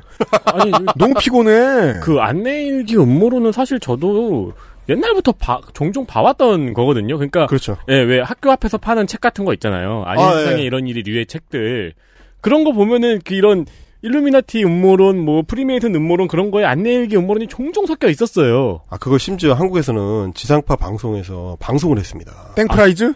땡프라이즈에서 아이고. 이, 이 관련된 기사가 혹시 있나 찾아봤는데 기사가 딱 두 개 나오거든요.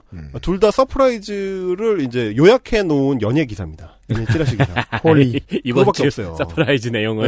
네, 그거밖에 없어요. 근데 하여튼 그래서 요거를 찾아 나서다 보면은 자 뉴욕 대법원 판결에 의해서 가짜라는 게 판명 났다라고 했으니까 네. 그놈의 뉴욕 대법원 판결이 뭔지를 찾아봐야 되는데 주 대법원 기록을 봐야죠. 그 래가지고 Find a Case라는 그 사이트가 있더라고요. 아, 네, 네.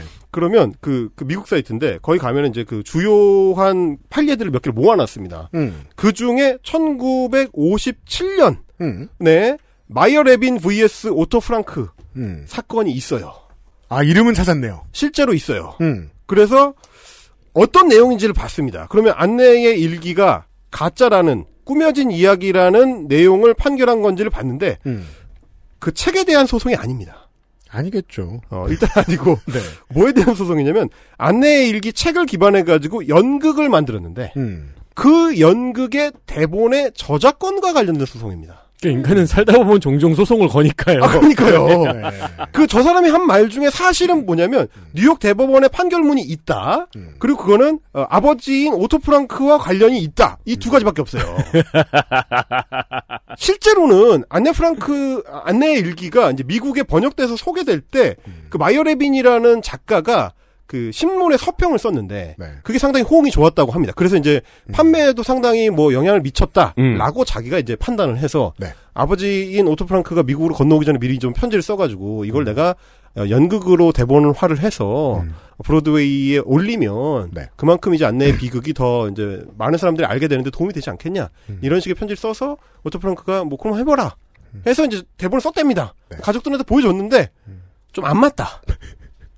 음. 어, 이, 이- 이건 안 맞을 것 같다. 음. 그래서 그거는 이제 파기를 하고 다른 사람들이 대본을 써가지고 연극을 상연을 했는데 음. 그랬더니 내 연극 대본을 표절했다. 음. 라면서 소송을 건 겁니다. 아하. 그래서 아, 심지어 일부 승소를 또 했어요. 음. 네, 거기까지만 사실이고 음. 이게 안네 일기가 어, 팩트냐 아니냐 실제로 존재했느냐 아니냐랑은 아무 상관이 없는.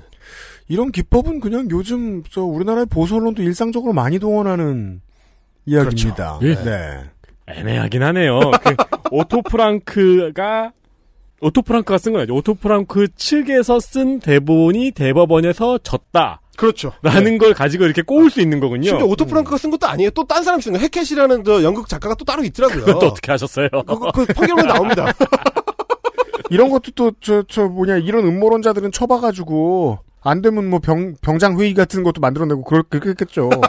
의도는 분명하거든요. 이런 게 뭐 저 팩트 체크를 하려고 그러면 어렵지만. 그러니까 사실은 이게 이 유타인 학살을 부정하려는 흐름 이라는 게 보통은 이런 식입니다. 안내 일기 같은 어떤 상징물을 훼손하려 하려고 하는 거. 맞아요. 네. 예를 들면 가장 적당한 표현이에요. 상징물을 훼손하려 그래요. 그 국정농단 사건에서 JTBC의 태블릿 PC를 훼손하면 국정농단 사건 전체를 무너뜨릴 수 있다고 하는 착각. 평행 우주에서 안내 일기가 사실이 아니라고 하더라도 학살이 없어지는 게 아니잖아요. 그렇습니다. 그렇지만 이걸 주장하고 싶어하는 음모론자들은 실제로 그 주장도 하고 싶어해요. 자, 그거랑 똑같은 방식으로 이 우리 이제 스피커 스튜디오가 이 비슷한 방식으로 또 다른 그 딴지 걸기를 하는 게 있습니다. 이 600만 명이 학살됐다라고 하는 유태인 중에 600만 명이 전쟁 중에 학살됐다라고 하는 주장. 이거는 과장된 거다. 그러면서 자료까지 제시를 하는 그 장면입니다. 일단 그렇죠. 들어보시죠. 독일의 통제하에 제거했다고 주장되는 유대인의 수가 결코 600만 명이 될 수 없는 것이죠. 또 한 가지의 명백한 증거가 있습니다. 전후 세계 유대인 인구 통계 자료를 보면 진실을 도출할 수 있습니다. 1933년도 세계 영감에 나와 있는 전 세계 유대인들의 수는 모두 1531만 명이었습니다. 그런데 전쟁이 끝난 후인 1948년 2월 22일자 뉴욕타임즈에 따르면 전 세계 유대인들의 수는 최소 1575만 명에서 최대 1870만 명에 이르는 것으로 보도되었습니다. 이러한 숫자들만 놓고 보자면 전쟁 기간 동안 유대인의 수의 증감이 거의 없거나 희생자는 600만 명이 아닌 몇천 명이었을 수도 있다는 말이 되는 것이죠. 즉, 600만 명이나 희생되었다는 주장을 사실이라고 받아들이기에는 무리가 있는 것입니다. 물론 여기에도 단점을 찾아내면 찾을 수 있지만 그래도 발전이 있는 것이 어, 말투에서 바로 이게 헛소리임을 찾아낼 만한 증거가 현저히 줄어들었어요. 그리고 숫자가 계속 나오잖아요. 점점 고급화됩니다. 네. 최근에 MBN이 그 김주아 앵커 말투의 김주아 앵커를 만들어냈죠. 이, 이, 이, 이- 이렇게 봐가지고는 뭐를? 그러니까요. 네. 어. 자, 이 숫자들이 막 나열이 되고 실제 유튜브 영상에서는 그 숫자를 담고 있는 표가 제시가 됩니다. 음. 그러다 보니까 유튜브 영상만 보는 사람들, 보통 사람들 입장에서는 바로 반박을 하기가 쉽지가 않아요. 이걸 다 찾아봐야 되는 거니까. 네. 저 사람 제시하고 있는 저 자료가 팩트가 아니라는 사실을 증명하는 데서부터 시작해야 되니까 음. 평범한 사람들 입장에서는 영상을 보고 에이씨 뭔 소리야라고 지나갈 게 아니면 네. 영향을 받을 수밖에 없어요 저게. 음. 그러다 보니까 저 같은 사람이 이제 나와서 굳이 찾아보는 거죠. 음. 자, 1933년도의 그 인구 자료와 네. 그때 세계 유대인의 인구 자료와 음. 1948년의 인구 자료를 비교해 보니까 음. 어 오히려 유대인 인구가 늘어났다. 네. 그러니까 전쟁 중에 600만 명이나 죽었다는 거는 사실일 수가 없다. 그렇게 많이 죽었다면 이렇게 급하게 회복할 수가 없다. 음. 이런 식의 주장을 펼치는 건데 네.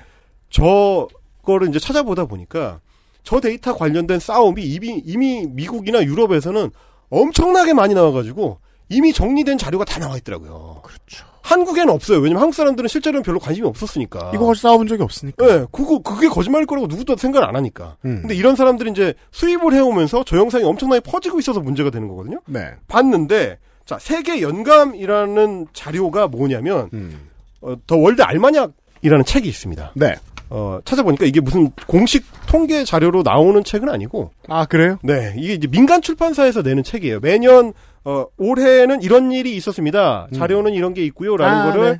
미국의 출판사 어, 민간 출판사인데 World Almanac Books라는 데서 냅니다. 음. 그래서 어, 한 해 동안 일어났던 어떤 사건이나 이벤트, 역사적 사실, 그리고 이제 뭐 인구의 뭐 증감 이런 것까지 이제 뭐 표로 제시해주는 네. 우리 옛날로 치면 이제 동아전과 같은 거죠. 뭐 이제 백화사전. 네. 백화사전 뭐 그런 아무튼 거. 최신의 상태를 유지하는 어떤 박물지의 역할. 그렇습니다. 네. 그런 걸 하는 건데, 자, 거기서 보니까, 어, 1933년하고 1948년 그 두 개의 종교인 인구표를 비교를 하는데, 음. 자, 유대교 종교인 숫자가 1933년에는 1531만 명, 음. 48년에는 1575만 명. 그러니까 표대로 하자면은 2차 대전을 겪고 난 뒤에도 유대인 인구는, 유대교 인구는 오히려 증가했다. 네. 이런 얘기가 됩니다. 네. 그래서 그 사람이 제시한 표를 저도 찾아봤어요. 똑같은 표가 아주 쉽게 나옵니다.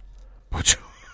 아주 쉽게 나오고 음. 제가 이제 노란색으로 이제 표시를 해놓은 건 뭐냐면 이게 이제 추정치라는 거를 나타내는 그 문구들인데 네. 예, 당연히 저 사람의 유튜브 영상에서 그런 얘기 안 합니다. 이 추정치라는 게 굉장히 중요한 얘기거든요. 음. 네. 그런 얘기 안 하고 공식적인 것도 있고 비공식적인 것도 있다고도 얘기해 놨습니다. 그렇습니다. 네. 그래서 이 표를 보면 자 1933년의 월드 알마니악 자료는 맞습니다. 1531만 명 정도로 추정하는 거는 맞다고 치는데 문제는 1948년 본이죠. 네. 인구가 안 줄고 오히려 늘었다. 네. 이 문제인데 이게 이제 세계 연감 1948년 본 249페이지에 보면 저희는 지금 보고 있습니다. 네, 유대인 인구 관련된 내용인데 음. 여기 뭐라고 되어 있냐면 1939년의 추정치를 가져왔다고 되어 있습니다. 아, 실제로 써 있습니다. 네.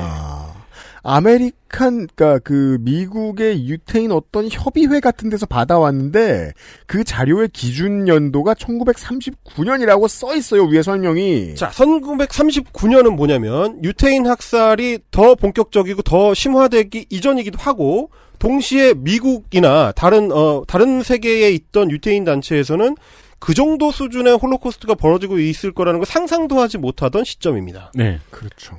그래서 이 단체에서는 당연히 기존의 인구 증가 비율에 맞춰서 1939년의 통계치를 내고 있었어요. 음. 근데 48년에는 전쟁 끝나고 나서는 정신이 없을 때니까 그러니까 미국 단체가 전쟁하고 있는데 네. 상대국의 인구 조사를 어떻게 해요? 어떻게 하겠어요? 모르죠. 막 실시간으로 아 지금 유대인이 한 명 더 죽었습니다. 막 이러고. 아 그래서 월드 알마니아의 1939년 본을 보면 네. 이 39년 본에서 가져온 이 자료도 원래는 37년 본까지만 추정을 하고 그 뒤에는 인구 증감으로 추정한 걸로 돼 있습니다.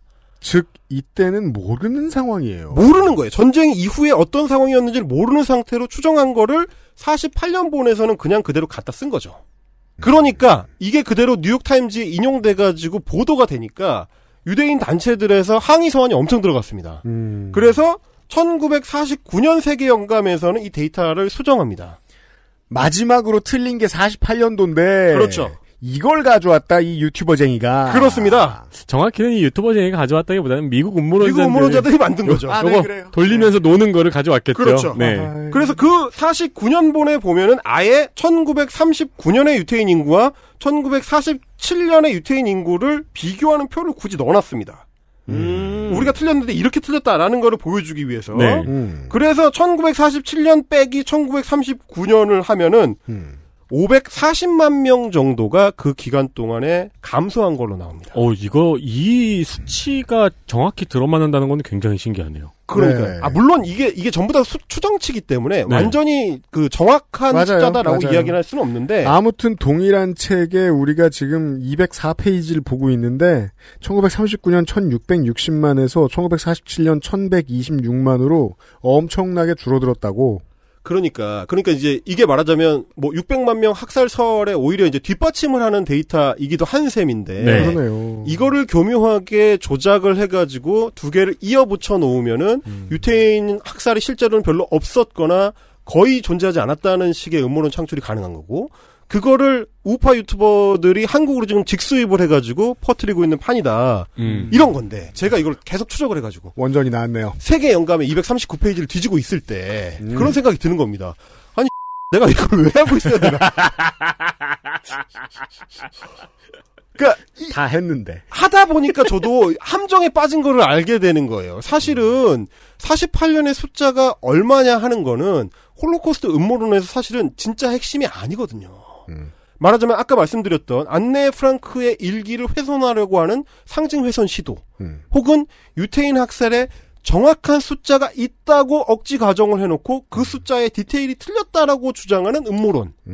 이것도 마찬가지입니다. 이거는 말하자면 홀로코스트라는 처참한 사건 자체를 부정하려고 할 때 그 네. 사건을 통으로 부정하기가 어려우니까 상징 훼손이나 디테일 훼손만 해낼 수 있다면 음. 흠집을 낼 수만 있다면 그 흠집에서부터 벌려 들어가는 식의 맞아요. 시도가 가능하다. 왜 우리 중에 이상한 이웃이나 이상한 회사 동료 보면은 처음에는 들어줄 수 있는 부탁을 하다가 나중에 돈 빌려가고 잠수 타죠? 맞습니다. 예. 처음에는 들어들, 들어들 만한 소리를 하는데 처음에 들어둘 말도 이렇게 헛소리를 하고요. 예, 예. 어. 그러니까 사실 홀로코스트라는 게 네. 무슨 안네 일기 책 한 권으로 증명이 되거나 네. 유태인 학살의 정확한 숫자 가지고 증명이 되는 문제가 아니거든요. 음. 뭐 독일이나 뭐 이런 미국에 있는 그 홀로코스트 음모론자들이 항상 하는 얘기 중에 무슨 어, 아우슈비츠 수용소의 뭐 굴뚝 얘기라든지 네. 이런 디테일 훼손도 마찬가지입니다. 그걸로 훼손할 수 없을 정도로 이미 수많은 자료들, 뉴른베르크 재판을 통해서 드러난 엄청나게 많은 실제 증언들, 그리고 살아있는 생존자들, 그런 사람들의 증거가 있기 때문에 이걸 부정할 수 없는 사실인 건데, 네. 이런 음모론자들은 어, 가로세로 연구소가 이상한 숫자 트릭을 쓰듯이 이 몇 가지 트릭만을 가지고 우리 인류가 합의한 어떤 지점을 무너뜨릴 수 있다고 착각을 하고 있는 거죠. 그러니까 이 홀로코스트 음모론 같은 경우는 되게 음모론 시장에서는 되게 꺼리가 안 되는 음모론이거든요. 근데 또 스테디셀러고. 예, 예. 이, 왜냐면은, 이, 사실, 솔직히 이런 식으로 가면은, 일본에서 원자폭탄이 터진 적이 없다는 말도 할 수 있잖아요. 그렇죠. 음, 맞아요. 그래서 이제 뭐 이 채널 같은 경우 스피카 채널 같은 경우는 유튜브의 제재를 받아서 날라갔고요. 네. 음. 아, 심지어 제가 그때 이 홀로코스트 음모론을 영상을 제작하려고 네. 구글 드라이브에서 작업을 하지 않습니까? 음. 그럼 이제 싱크를 맞추기 위해서 음성 싱크를 맞추기 위해서 예, 유튜브 링크를 이제 하이퍼링크를 해놔요. 네. 근데 작업을 하다가 놔두고 이어서 작업을 하려고 들어갔는데 음. 구글 드라이브가 저장이 안 되는 거예요. 오. 문서가 아예. 저장이 안 되는 거예요. 저 깜짝 놀랐어요. 이게 무슨 처음에는 컴퓨터가 이상한 줄 알았어요. 음. 저장이 안 되는 거예요. 근데 알고 봤더니 홀로코스트 음모론 때문에 이 채널이 제재를 받으니까 이거와 연동돼 있는 다른 문서들, 구글의 다른 문서들도 작동을 안 하게 만들어 놓은 거예요. 그렇군요.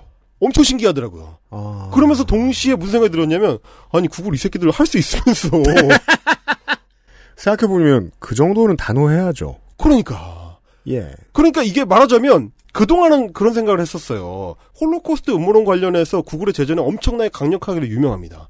영어 유튜브 채널들은 살아남을 수가 없어요. 다 날아갑니다. 근데 스- 스피카 채널처럼 한국어로 하니까 조금이나 버- 버텼군요. 얼른 못 찾아냈구나라고 생각을 했어요. 네. 음. 근데 결국 찾아내잖아. 그러면 한국어로 하더라도 한글로 떠들더라도 얘네들이 걸러낼 수 있다는 얘기가 되는데 네. 그동안은 왜 헬마우스 채널을 통해서 제가 계속해서 5.18과 관련된 가짜뉴스를 퍼뜨리는 거나 4.3 사건과 관련된 가짜뉴스를 퍼뜨리는 거는 피해자가 엄연히 있는 역사 왜곡이고 수정주의니까 이 부분은 유튜브가 명확하게 제재를 시작해야 된다라고 주구장창 얘기했는데 그때는 한국어라서 알고리즘에 안 걸린다고 해놓고 홀로코스트는 왜 걸리냐 이거예요. 양인의 경험을 기반으로 한 철학의 베이스를 두고 있기 때문이지요. 아, 근데 저는 예. 약간 지금 이 살펴보고 놀랬던 게, 네. 그, 말씀하신 걸 듣고, 어, 그냥 서프라이즈류구나 싶었는데, 음. 사람들이 서프라이즈를 좋아하고, 저도 음모론 굉장히 좋아하거든요. 음. 그리고 사람들이 서프라이즈를 좋아하는 거는 서프라이즈를 보는 사람들이 전부 다 그걸 믿기 때문이 아니잖아요. 그렇죠. 그냥 오락 프로그램으로서 재미가 있어가지고 보는 거잖아요. 그래서 얼핏 들었을 때는 그런 채널인가 싶었는데, 반응들을 보니까 사람들이 믿네요? 진짜예요. 저는 아침에 서프라이즈 보고 있을 때가 가장 괴로워요. 근데 제가 틀었을 리가 없잖아요. 어디 뭐 놀러 갔을 때나 사람들이랑 뭐 놀러 갔을 때 네. 아침에 서프라이즈 보고 있으면 정말 집에 가고 싶어서 환장해요. 저는 되게 재밌게 보거든요. 어, 근데 저는 정말 피라미드 그- 음모론 이런 거 재밌잖아요. 예. 이 피부 안 좋은 사람이 직사광선 받는 것 같은 기분이 들어요. 예, 솔직히 두려워요. 누가 이걸 진지하게 보고 있을까봐. 저는 막 달 뒷면 음모론 이런 거 되게 재밌게 보거든요. 저는 심지어 그게 직업입니다. 그런데 이제 뭐 채널이 제재를 받으니까 최근에는 그 페이스북으로 옮겼더라고요. 어, 아. 페이스북에는 안 걸러내나 봐요. 그래서 페이스북으로 옮겨서 거기서도 영상 올리고 하는데 아 열정이 예전만 못합니다. 그렇죠. 왜냐면 바로 돈이 안 되잖아요. 수익 구조가 바뀌었잖아요. 아 그렇죠. 돈이 안 되니까 아 이분들 참 신기합니다. 항상 유튜브 영상을 만들 때는 네. 강렬한 사명감, 음. 자신의 열정을 피력하면서 그렇죠. 그래서 여러분이 도와주셔야 된다 이렇게 외치는데 수익 구조가 망가지면 네. 그 열정이 급격하게 식습니다. 아주 신기한 분들이에요. 하여튼 네. 그래서 제가 이제 이분의 이 역사 수정주의 네. 이거를 퍼뜨리는 것도 이제 문제지만 음. 이게 결국은 이제 아까 말씀드렸던 큐아논하고 한국 음모론이 어떻게 만나는가를 보여줘요. 그니까 말이에요. 예, 음. 이게 재미를 연결고리를 해서 혹은 신기한 이야기를 연결고리해서 처음에 만난 다음에 결국에 가는 방향은 어, 트럼프 만만세로 가거나 문재앙 죽어라로 가거나 네. 뭐 이런 식의 이제 맞습니다. 이 패턴을 보이는 거. 그래서 잘 보면 큐아논에서도 차이나 게이트 얘기 많이 나옵니다. 그렇죠. 네, 중국 음모로 많이 나오고요. 그리고 큐아논 사람들이 가장 많이 인용하는 방송 중에 하나가 러시아의 RT 방송이라고 이제 분석이 나왔는데 아. 어, 말하자면 한국의 그 음모론자들이 신화통신을 많이 인용하는 음. 네, 그런 거라고 볼 수 있겠습니다. 어, 그리고 이제 코로나 백신 RFID 음모론도 한국 유튜브 채널에 아주 지금 성황리에 유통이 되고 있습니다. 아. 네. 그리고 이제 마스크 음모론도 마찬가지로 제가, 제가 얘기하잖아요. 이거 네. 단호하게 처리하지 못하면 한국이 지금 겪고 있는 이 배워서 메이저 언론사 들어간 이 자식들이 백신 음모론 퍼뜨리고 있는 이런 상황까지 맞을 수 있어요. 그렇습니다. 인류의 생존을 위협합니다. 그렇습니다. 그래서 네. 제가 항상 그 유튜브에서도 목 놓아 외치는 것이 방역은 선제적이어야 된다. 이 방역을 선제적으로 하지 않으면 진짜로요. 어, 생태계 교란종들이 예. 세관을 뚫고 들어옵니다. 저 이거 너무 무서워요, 진짜. 이 백신 때문에 이번에 정말 정말 많이 느꼈습니다. 실제로 그 독감 백신 접종률이 이번에 한 10% 낮아졌습니다. 정도 떨어졌다는 얘기가 있을 정도니까. 이러면은 이 사회 전체의 백, 저 뭐냐 면역이 무너진 상태라고 봐야 됩니다. 실존적 위협 앞에 이제 서 있다는 생각을 하면서 언론 때문에 건강이 나빠졌다니까요. 바로 미치겠어요. 예. 네. 그래서 세관을 강화하자. 네. 와 동시에 어, 미국 그 유튜브에도 외칩니다. 아, 니네 것만 걸리지 말고 우리 것도 좀 같이 걸러라. 그러게 말입니다. 그런 말씀을 드리고 싶습니다. 음. 그 사실 이제 트럼프는 물러나지만 음. AD 5년이 AD 4년에서 끝나지 않고 AD 5년이 왔을 때 트럼프의 영향력은 더 커져 있거나 어. 그대로일 겁니다. 우리가 그와 완전히 이별할 수 있을까? 네. 에, 그거를 좀 고민해보는 시간을 가져보고 싶었고요. 네. 그 이미 트럼프가 뿌려놓은 민들레 호씨들이 음. 전 세계 만방으로 퍼져서 그렇죠. 일부는 지금 한국의 콘크리트 사이에 끼어가지고 꽃을 피우고 있는 상황이기 때문에 네. 그럼요. 에, 이 세관에서 걸러내는 게 실패했다면 음. 어, 이제라도 방역 조치에 우리가 나서야 된다라고 이제 생각을 하면서 그러니까 말이에요. 방송을 만들어봤습니다. 여기까지 하겠습니다. 어, 우리가 그 지난주 모럴 컴뱃 시간에 네. 깍두기 얘기했잖아요. 동네에 그 아이들이 하고 노는 놀이의 룰을 깨뜨리는 미친놈이 있습니다. 음. 근데 걔가 그 그때 혼나지 않으면 계속 놀이의 룰이 깨져요. 그래서 모두가 반칙을 쓰죠. 그 동네 전체에. 네. 그랬다가 그게 옆 동네로 퍼지면 아무도 이유도 모르고 룰이 망가집니다. 근데 이 룰, 제대로 된 룰이 망가지면 아이들이 소외감을 느끼거나 분노를 내재화하게 되는 수가 있어요. 음. 다 같이 정신건강에 영향을 받는다는 거예요. 근데 저는 아까 무슨 얘기 했죠? 정신건강만 나쁜 줄 알았는데, 바이러스로 사람을 죽이게 생겼습니다. 미디어 환경이? 그러게요. 음모론을 어릴 때부터 굉장히 즐겨 소비했던 사람으로서 네. 음모론이 인류에게 실질적인 위협이 되리라는 상상은 해본 적이 없는데 이 근원 안에 중요한 지점에 본인의 의지 혹은 표상이 된 그 자체로서 도널드 트럼프가 존재한다는 네 이러한 논증이었습니다. 네. 헬마우스님 수고 많으셨습니다. 감사합니다. XSFM입니다. 딸기예요?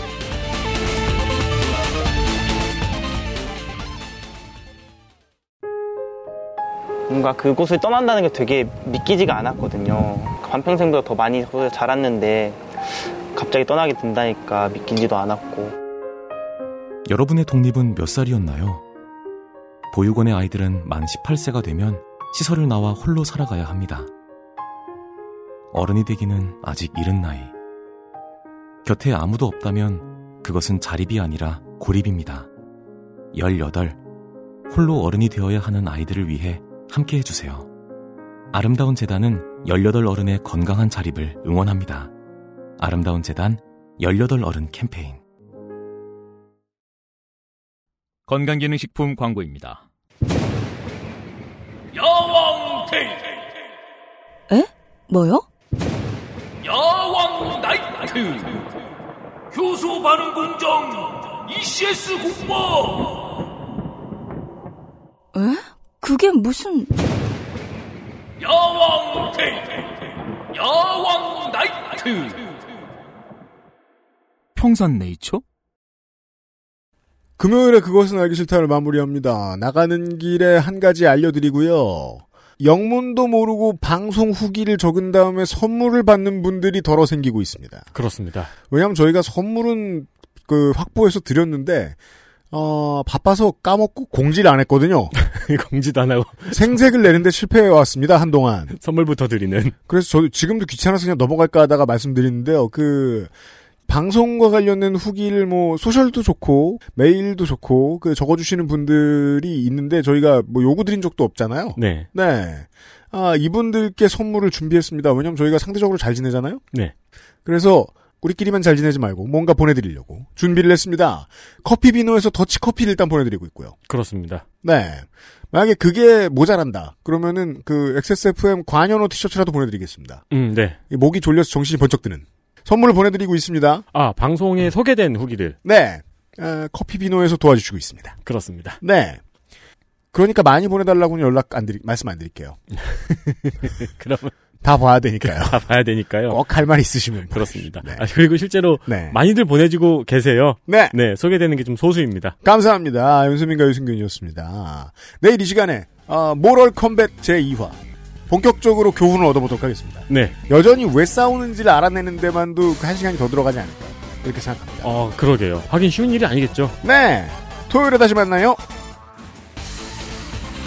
XSFM입니다.